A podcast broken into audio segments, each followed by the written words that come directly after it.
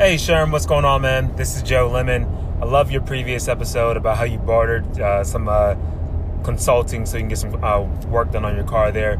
And congratulations on the brand new gig, man. Just want to give you a quick shout out there. But I'm also exploring this idea of trying to transition into that staffing industry. I'm currently doing like medical device sales and considering getting into staffing. I would love to to kind of hear your thoughts on it, man. If you just drop me a voice note, we'd love to try to link up or try to have a quick call some way.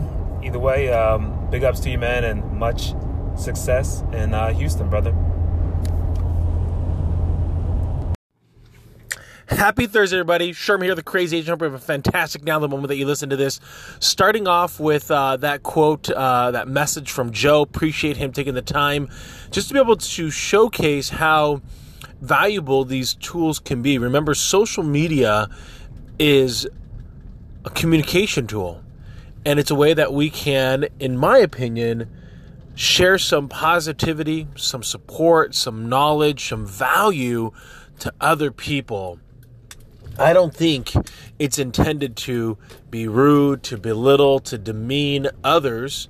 And so I find it very interesting those that try to go around and um, doing rude things, saying rude things to other people, and just let it be. Um, I, I, was recently um, shown a video from my wife about how this woman had posted up a photo of her and her hubby, and um, somebody had said, you know, commented because she's, I guess, a, th- th- a little bit thicker, and um, and I guess he had like a six pack, and people were like, "Well, how did you land that guy with a body like yours?"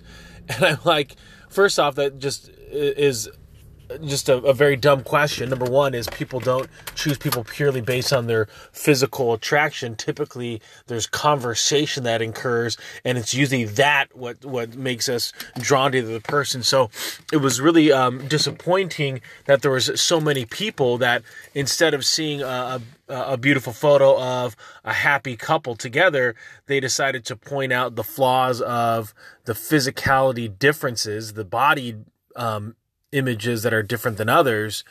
And so I find that such a waste of time and energy to send out negative waves to other people.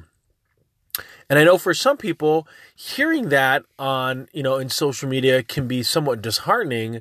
Where for me, these are strangers. Sometimes they're friends, right? Sometimes they're acquaintances um, that might be saying some things.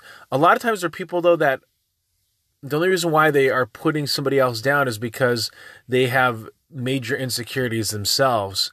I find a lot of times people that call other people high maintenance or they're really into stuff is because they themselves don't have any. People that say, oh, that person's too smart or they're just trying to showcase that they're really intelligent, they themselves struggle with the lack of intelligence, whatever that might be to them. And so I think a lot of times, anytime that we feel this resentment towards others, we oftentimes must look in the mirror and find, and we might find ourselves um, filled with that monster of jealousy. Um, and that can be very, um, I think that that can be very uh, limiting in our ability to grow and develop as human beings when we see others and we see it as a threat to our existence because they are succeeding, or at least the perceptions is that they are succeeding in life. So for me, that's why I, you know, have the hashtag social on social. It's a little play on my name. At the same time, it's really how I feel about social media. It's about engagement. It's not about the quantity. It's about the quality of those relationships.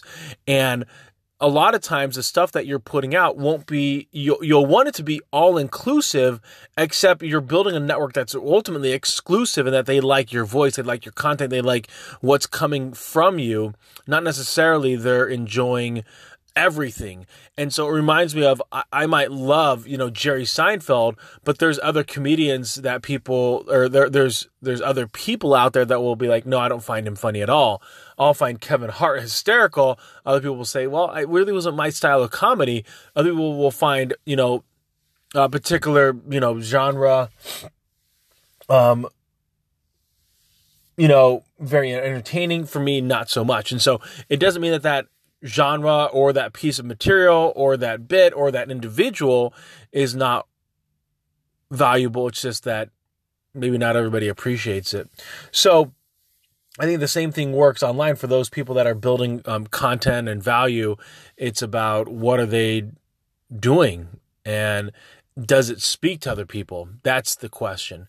So, want to be able to just put that out there, um, and hopefully that as you engage, you find it more valuable to be positive than negative. Sherm's out.